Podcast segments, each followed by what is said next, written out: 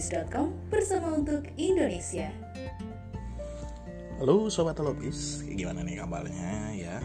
Masih bersama kita di podcast Capi atau baca berita di holopis.com Saya Ronald Steven seperti biasa akan menghadirkan paket-paket berita yang Anda bisa dengarkan di program ataupun juga episode kali ini Langsung kita ke berita pertama nih, di mana dari berita internasional WHO belum keluarkan tingkat berbahaya varian Omicron.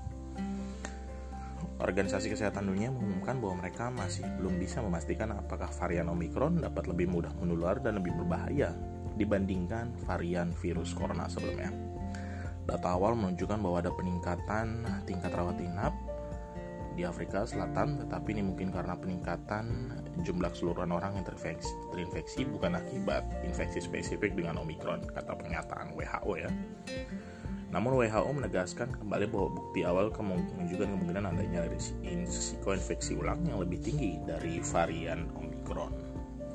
Mudah-mudahan aja ini ya eh, varian-varian Omicron ini tidak semakin menyebar ataupun juga membahayakan umat manusia di dunia dan pandemi bisa segera berakhir. Lanjut kita ke berita lain ini berkaitan juga dengan COVID, antisipasi kenaikan kasus corona saat Nataru, polis Polri akan dirikan pos pengamanan. Polri akan mendirikan sejumlah pos pengamanan dan pos pelayanan di sejumlah titik selama masa libur hari Natal dan Tahun Baru. Hal ini dilakukan guna mengantisipasi peningkatan kasus COVID-19. Polri juga menggelar yang namanya pos pengamanan dan juga pos pelayanan, kata Kepala Biro Penerangan Masyarakat Divisi Mas Polri, Brigjen Rusdi Hartono. Menurut Rusdi, setidaknya Polri akan mendirikan 3.000 lebih pos pengamanan dan 1.000 lebih pos pelayanan. Ia berharap dengan adanya pos pengamanan dan pos pelayanan ini, kebijakan pemerintah terkait antisipasi lonjakan COVID-19 selama Nataru dapat berjalan dengan baik. Semoga aja ini bisa tetap terkendali ya, di mana larangan libur Nataru ini telah dilakukan oleh pemerintah dan masyarakat bisa tetap mematuhinya. Lanjut kita ke berita lainnya, Singapura dan Malaysia tetap buka perbatasan meskipun ada Omicron. Wow. Padahal Indonesia sudah nutup nih ya.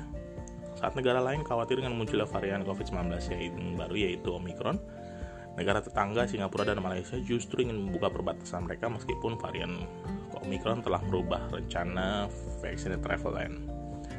Perdana Menteri Singapura, Lee Hsien Long dan Perdana Menteri Malaysia Ismail Sabri Yaakob memberikan pidato di hari pertama video antara Singapura dan juga Malaysia. Lee mengatakan rencana awalnya adalah untuk memperluas VTL agar pelancong dari negara lain bisa mengunjungi negaranya pada pertengahan September. Namun pengaturan keselamatan mengenai akses-akses masuk kedua negara terus diperketat. Tentu saja peraturan perizinan COVID-19 yang semakin diperketat ini karena kita harus berhati-hati dengan varian baru Omicron. Meski demikian, tujuan utama kita adalah untuk membuka lebih banyak perbatasan antara Singapura dan Malaysia saya yakin kita akan membuat kemajuan yang jauh. Wah, ini benar-benar berani ya keputusan ini diambil oleh kedua negara tersebut. Semoga aja kondisi ini juga seperti tadi di awalnya adalah tetap baik-baik saja dan pandemi bisa segera berakhir. Mungkin itu dulu saya uh, pamit undur diri dulu di program edisi episode kali ini. Saya Ronald Steven, pamit undur diri. Sampai jumpa dan salam sehat selalu. Hobbies.com bersama untuk Indonesia. Halo Sobat Holopis, hari ini saya akan merangkum beberapa berita untuk Anda. Kementerian Agama Republik Indonesia sampai saat ini masih melakukan skenario pelaksanaan ibadah umroh di masa pandemi COVID-19. Direktur Jenderal Pelaksanaan Ibadah Haji dan Umroh Kemenak Hilman Latif mengatakan, meski suspend penerbangan dari Indonesia dengan sistem transit sudah dicabut, tak menandakan pelaksanaan umrah telah dibuka. Hilman menuturkan, dalam pertemuannya dengan Kementerian Haji dan Umrah Saudi, pihaknya memaparkan kesiapan Indonesia dan skenario pemberangkatan jemaah umrah di masa pandemi. Skenario tersebut antara lain berkenaan dengan One Gate Policy atau kebijakan satu pintu, skema karantina, validasi sertifikat vaksin dan hasil PCR, manasik umroh di masa pandemi, dan juga lain sebagainya. Ia berharap skenario bersama ini bisa segera disepakati, sehingga dapat menjadi panduan bagi pemerintah penyelenggara perjalanan ibadah umroh atau PPIU, dan juga jemaah umroh.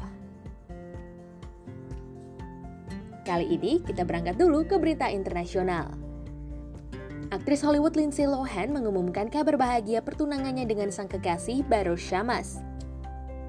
Meskipun Lindsay Lohan membagikan momen bahagianya di Instagram, ia masih tetap memperhatikan privasinya dengan cara mematikan kolom komentar. Akun Instagram sang tunangan @better.shamas juga tampak dikunci dan tidak bisa diakses secara bebas. Nama Lindsay Lohan sendiri mulai melambung sebagai aktris anak-anak saat ia membintangi The Parent Trap di tahun 1998 dan film ikonik Mean Girls di tahun 2004. Kita kembali ke berita nasional. Ajang World Superbike atau WSBK 2021 yang berlangsung di sirkuit Mandalika ternyata membawa dampak positif bagi perekonomian lokal. Menteri Pariwisata dan Ekonomi Kreatif Sandiaga Salahuddin Uno mengatakan peningkatan signifikan dialami di beberapa bidang usaha. Seperti penyewaan jasa transportasi yang rata-rata meraih omset 10 hingga 15 juta per bulan sebelum adanya WSBK. Selain jasa transportasi, jasa penginapan juga mengalami peningkatan okupansi atau tingkat keterisian kamar jelang WSBK berlangsung. Peningkatan okupansi kamar hotel mencapai 95 persen, padahal sebelumnya okupansi hanya berkisar 15 persen. Bahkan dikatakan mantan wakil gubernur DKI Jakarta itu, ajang WSBK 2021 telah menyerap sebanyak 1.475 tenaga kerja lokal, terutama di enam desa yang jadi penyangga Mandalika. Seperti diketahui, sirkuit internasional Mandalika telah sukses mengadakan dua gelaran balap internasional. Bahkan di tahun 2022, sirkuit Mandalika masuk dalam kalender resmi MotoGP sebagai tuan rumah yang akan menggelar MotoGP 2022 untuk seri kedua setelah Qatar. Presiden Joko Widodo mewanti-wanti semua pihak untuk waspada terhadap penularan virus corona jenis baru bernama Omicron Jokowi mengingatkan bahwa pandemi belum berakhir. Jokowi juga mengatakan antisipasi dan mitigasi varian Omikron perlu disiapkan sejak dini. Ketidakpastian di bidang kesehatan dan ekonomi juga harus menjadi basis perencanaan dan pelaksanaan berbagai program. Jokowi tidak ingin munculnya varian baru corona mengganggu program reformasi struktural dan juga pemulihan ekonomi nasional yang sedang dijalankan oleh pemerintah.